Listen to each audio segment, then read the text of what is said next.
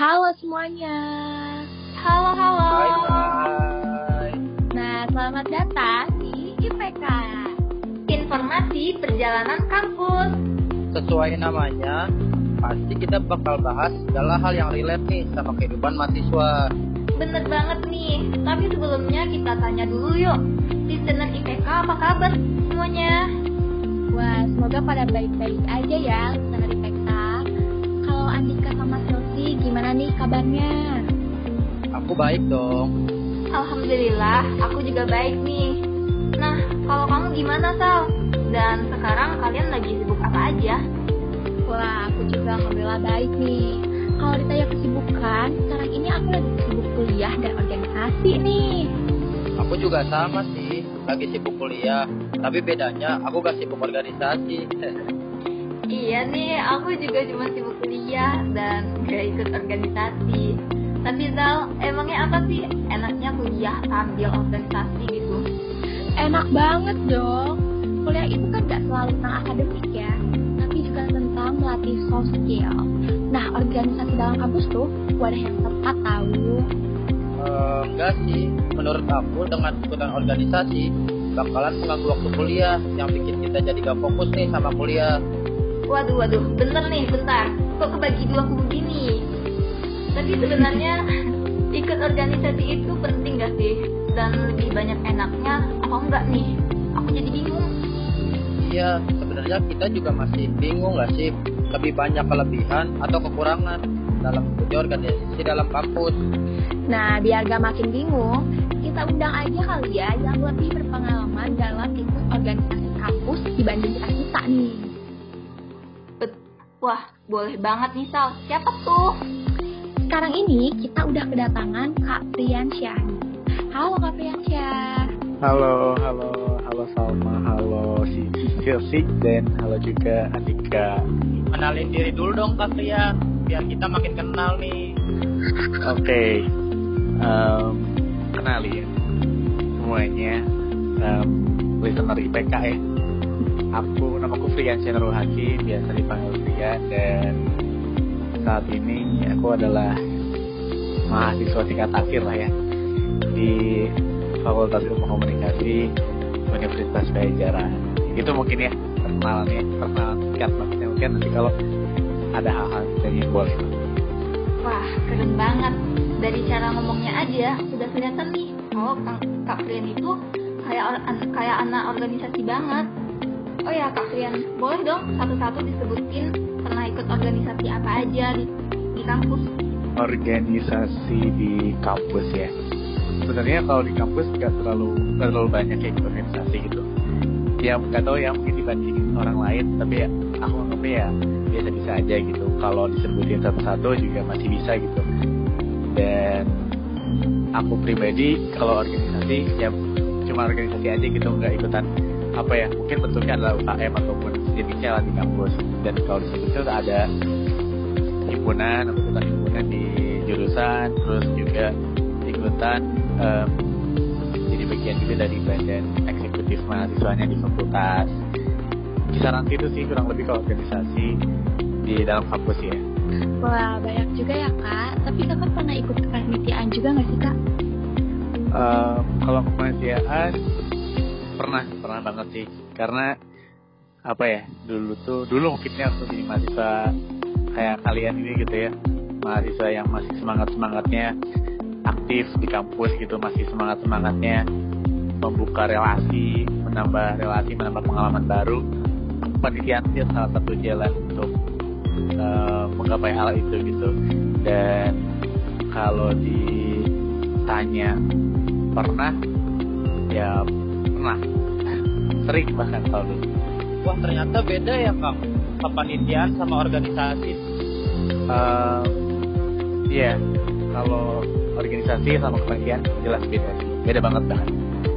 Kayak kok dong Kak, kalau misalnya di organisasi, Kakak pernah menjabat jadi apa aja dan di mana aja sih? Eh, kalau di organisasi, eh organisasi apa kepanitiaan nih? Organisasi dulu deh, habis itu baru kepanitiaan.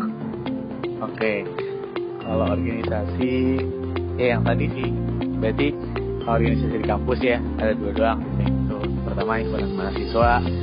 Kebetulan um, di tahun 2020 kemarin pas banget lagi pandemi dia menahin buat megang jadi wakil ketua himpunan. Terus alhamdulillah tuh lanjut. Gimana ya? Emang waktu itu tuh konsepnya lagi ada sebuah sistem normalisasi itu di jurusan dan di fakultas. Jadi dalam satu tahun tuh bisa uh, ada dua pengurusan dan di setengah tahun terakhir aku diamanahin sebagai ketua himpunan mahasiswa di jurusan aku. Terus selain itu juga uh, gak, gak berhenti di situ mungkin ya. Tapi alhamdulillah lagi dan dipercaya lagi untuk bisa mengemban amanah lagi dan di tingkat yang lebih tinggi mungkin ya tepatnya di Badan Eksekutif Mahasiswa Fakultas Ilmu Komunikasi Universitas Pajajaran dan itu jabatan aku sebagai wakil ketua BEM kalau di kampus itu sih kurang lebih Tadi kan kakak udah sebutin ya kak organisasi apa aja yang kakak ikutin. Nah kalau yang aku lihat kakak ini lebih sering jadi ketua dan wakil ketua dalam pengalamannya. Sih yang bikin kakak lebih memilih menjadi ketua gitu? Dan kira-kira tantangannya jadi ketua dalam organisasi itu apa aja sih kak? Oke, okay. oh iya iya sebenarnya sebenarnya nggak cuma itu sih sebenarnya uh, di himpunan pun aku pernah menjabat sebagai dibilang staff enggak gitu ya tapi uh, bagian dari apa ya kalau sekarang tuh ada internship atau anak magang gitu lah di organisasi-organisasi lah itu pernah jadi itu juga. Tapi anggapannya adalah sebagai staff juga untuk sebagai staff.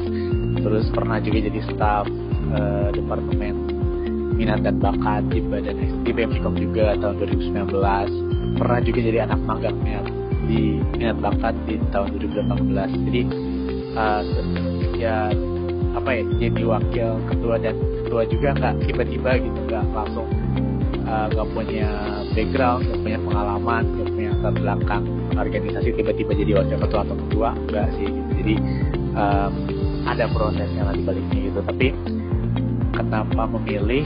Karena ya karena udah jalannya mungkin yang pertama gitu. Dan emang ada kesempatan situ juga ada ya ada kesempatan juga ketika apa ya ketika punya kesempatan tersebut itu juga berangkat dari sebuah keresahan gitu di mana nggak cuma aku mungkin aku juga punya partner di sana. Uh, kita bisa dibilang kita memiliki keresahan gitu dan juga harapan yang sama gitu.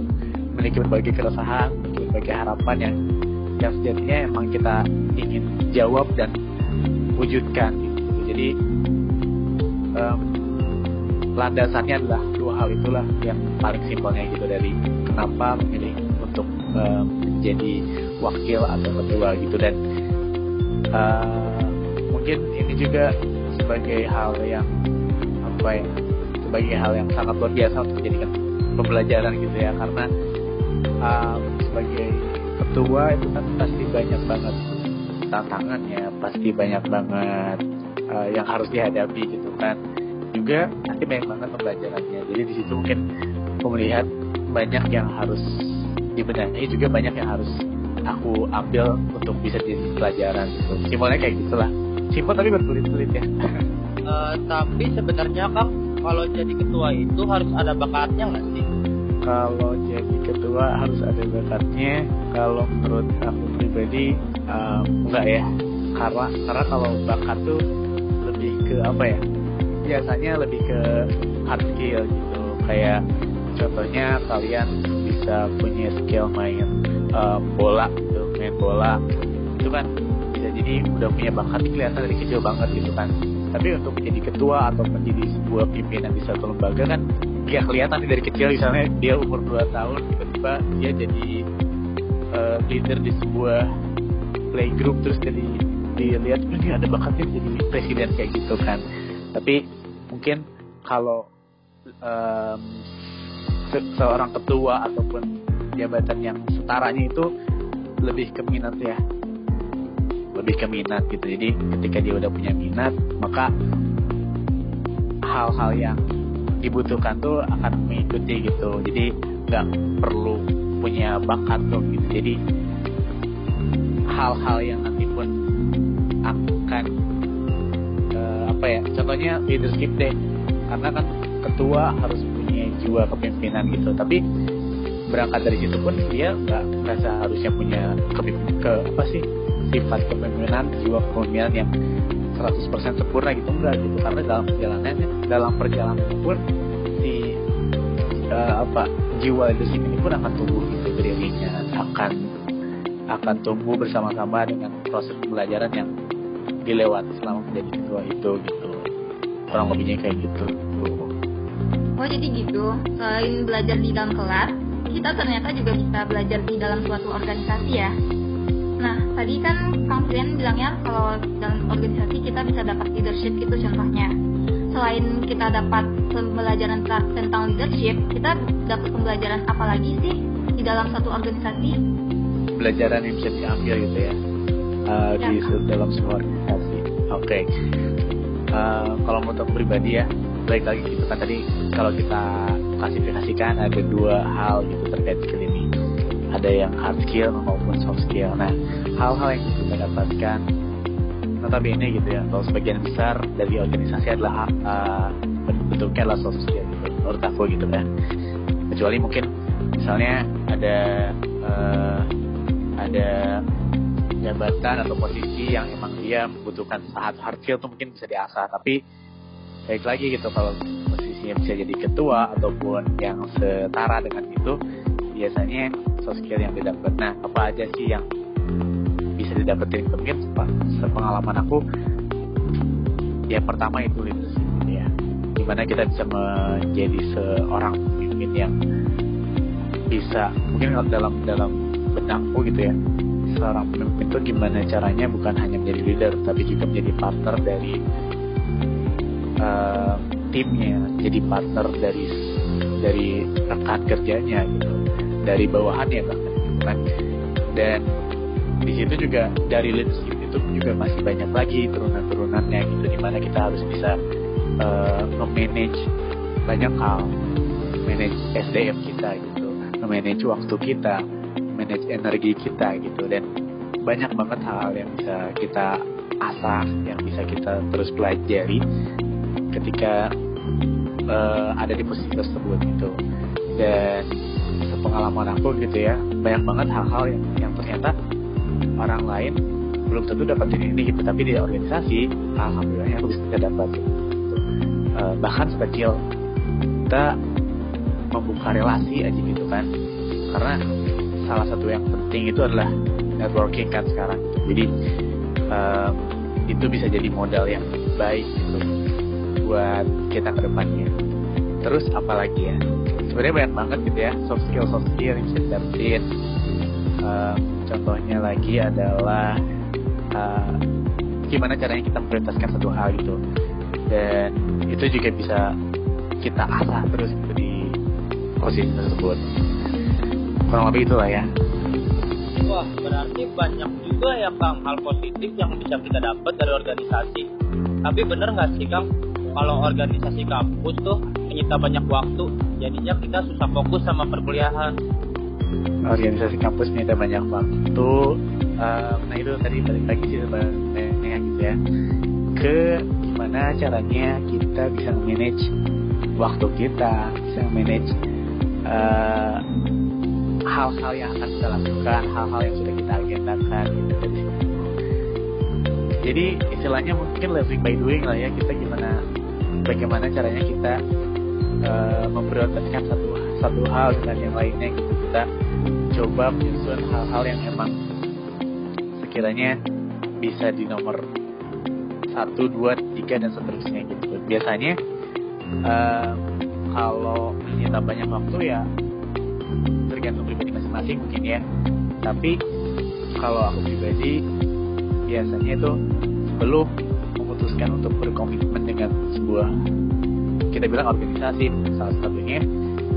Uh, aku akan memandang ke depan terlebih dahulu mungkin ya memandang jauh ke depan apakah hal ini akan sangat menyita waktu dan uh, akan se apa ya menyita waktu kalau masih menit nggak apa-apa gitu. Tapi apakah hal ini akan menyita waktu dari pekerjaan aku yang lain atau enggak gitu. Nah itu yang harus dipertimbangkan gitu. Makanya ketika aku mempertimbangkan atau memutuskan satu hal tuh itu yang uh, jadi uh, yang salah jadi yang jadi faktor utamanya gitu. Terus kalau urusan fokus sama kuliahan sebenarnya itu juga balik lagi gitu. Tergantung kuliahnya juga gitu kan. Tapi kalau aku pribadi enggak sih untuk perkuliahan ini ya bahkan ini juga salah satu cara untuk uh, menunjang perkuliahan bahkan. Itu kadang uh, ada aja hal-hal yang kita nggak dapet di perkuliahan bisa kita dapetin di tempat ini gitu kan di posisi ini. Jadi nggak usah takut deh untuk waktu mah. Karena ada juga nih salah satu konsep mungkin yang bisa kita terapin untuk apa ya memanage waktu mungkin ya memanage uh, prioritas mungkin ada yang misalnya kita contohnya deh misalnya kita punya uh, berbagai agenda atau berbagai hal yang akan dilakukan gitu. Terus kita bingung gimana cara memprioritaskannya. Kalau aku tuh biasanya ada hal-hal yang penting dan juga ada hal-hal yang darurat gitu. Nah prioritasnya dulu. Kalau hal yang penting dan darurat itu pasti jadi hal yang nomor satu gitu. Uh, nomor duanya apa hal yang darurat saja tapi tidak penting atau sebaliknya gitu. Hal yang penting tapi tidak, darurat gitu. Dan yang terakhir adalah yang posisi yang paling akhir adalah hal-hal yang emang gak penting dan, dan tidak darurat gitu. Jadi mungkin bisa diucapkan oleh orang lain dan banyak hal lah yang bisa jadi solusi gitu. Itu jadi apa ya konsep simpel yang bisa diterapin mungkin ke teman-teman sekalian gitu yang mungkin nggak dengerin podcast ini. Oke kak, jadi ini pertanyaan yang sebenarnya subjektif ya kak. Jadi sebenarnya menurut kakak tuh penting gak sih untuk ikutan organisasi dalam kampus? Oke, karena tadi ini adalah pertanyaan subjektif, kalau menurut aku uh, bisa dibilang penting gitu ya, karena um, di sini kita bisa mengasah berbagai hal gitu ya bahkan ada ada kalanya orang-orang tuh ragu berorganisasi karena tidak biasa dengan bersosialisasi dengan orang-orang. Nah ya apa salahnya untuk mencoba gitu? Jadi sebenarnya kalau dibilang penting ya bisa jadi penting tapi sebenarnya balik lagi juga ke tujuan kalian tuh ngapain di organisasi? Apakah memang punya tujuan yang uh, apa ya yang emang kalian ingin capai atau emang sekedar kalian um, ingin coba-coba aja gitu berbagai situ gitu cuman kalau bisa dibilang penting ya mungkin cukup penting ya di saat kalian ingin menambah banyak relasi dan pengalaman juga skill-skill yang bisa didapatkan gitu wah keren banget uh, kang Trian kira-kira ada pesan untuk para listener IPK nggak? Ya, barangkali ada listener IPK yang masih bingung nih, mau ikut organisasi nggak ya, gitu. Oke, okay, buat listener IPK mungkin ya, yang mudah-mudahan IPK-nya 4,0 semuanya. um, kalau kalian ragu untuk ikut organisasi atau enggak, sebenarnya nggak apa-apa. Karena pada dasarnya uh, setiap orang punya apa ya punya fasenya masing-masing gitu tapi paling yang bisa sampaikan adalah nggak ada salahnya untuk mencoba gitu. Tapi nggak ada salahnya. Mencoba itu diiringi dengan komitmennya teman-teman itu karena ketika teman-teman udah masuk ke suatu organisasi itu udah berkaitan dengan komitmen teman-teman untuk bisa um, memenuhi apa yang bisa teman-teman berikan gitu terhadap organisasi maupun terhadap pihak-pihak yang nanti yang terlibat di sana gitu. Jadi buat teman-teman sekalian, ayo coba dulu aja nggak apa-apa. Kita apalagi buat para mahasiswa muda gitu yang baru masuk yang kalau sekarang mungkinnya di 2021 ini masih masih ada yang kuliah online gitu yang masih kuliah hybrid gitu. Tapi kan waktu ke waktu mungkin kita akan kembali lagi ke normal life kuliah kita seperti yang dulu gitu kan. Nah ini mungkin jadi akan jadi pengalaman buat juga gitu buat teman-teman. Dan tentunya bakal lagi gitu hal-hal yang bisa kita dapetin jadi um, usahakan ketika mau masuk organisasi tapi ragu coba di dalamin lagi apa sih yang mungkin teman-teman bisa cari esensinya ketika masuk organisasi tersebut gitu. Kalau emang teman-teman udah dapat coba teguhkan gitu kan dan coba luruskan dengan komitmennya teman-teman nanti. Itu sih mungkin sedikit dari aku ya. Cakep. Nah, kayaknya udah gak sih pembahasan kita tentang organisasi ini? Gimana nih, Chelsea sama Andika? Udah paham belum? Wah, kalau aku sih udah paham banget ya Sal. Sekarang aku udah tahu nih, ternyata ada banyak hal penting yang juga bisa kita dapat dari organisasi. Iya nih sama, aku juga udah paham banget nih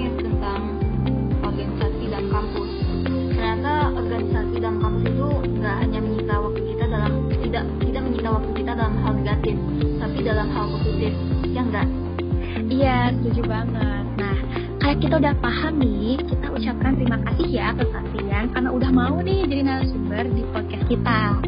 Iya, makasih ya kemudian. Iya, makasih banyak ya Kak Brian. ya sama-sama eh, sama Andika dan juga Silvi atas apa ya waktunya mungkin aku sharing di sini semoga semoga buat teman-teman yang dengerin podcast ini bisa bisa apa ya sebenarnya nggak berharap banyak gitu ya karena aku juga mungkin masih banyak belajar gitu tapi semoga kita bisa saling saling sharing dan saling menambah wawasan mungkin ya menambah pengetahuan menambah hal-hal yang mungkin teman-teman masih pertanyakan ataupun apa pun itulah semangat teman-teman Nah, listener ITK, gimana nih penjelasan dari Kak Brian tadi tentang organisasi dalam kampus? Udah jadi lebih paham kan? Pasti udah pada paham dong. Nah, kalau kita pamit juga gak sih? Ya, nggak kerasa ya teman-teman, kita udah harus pamit nih sama listener, ITK. Tapi tenang aja, masih banyak pembahasan seputar mahasiswa di episode-episode selanjutnya. Kepoin terus kehidupan kampus bareng kita di IPK, informasi perjalanan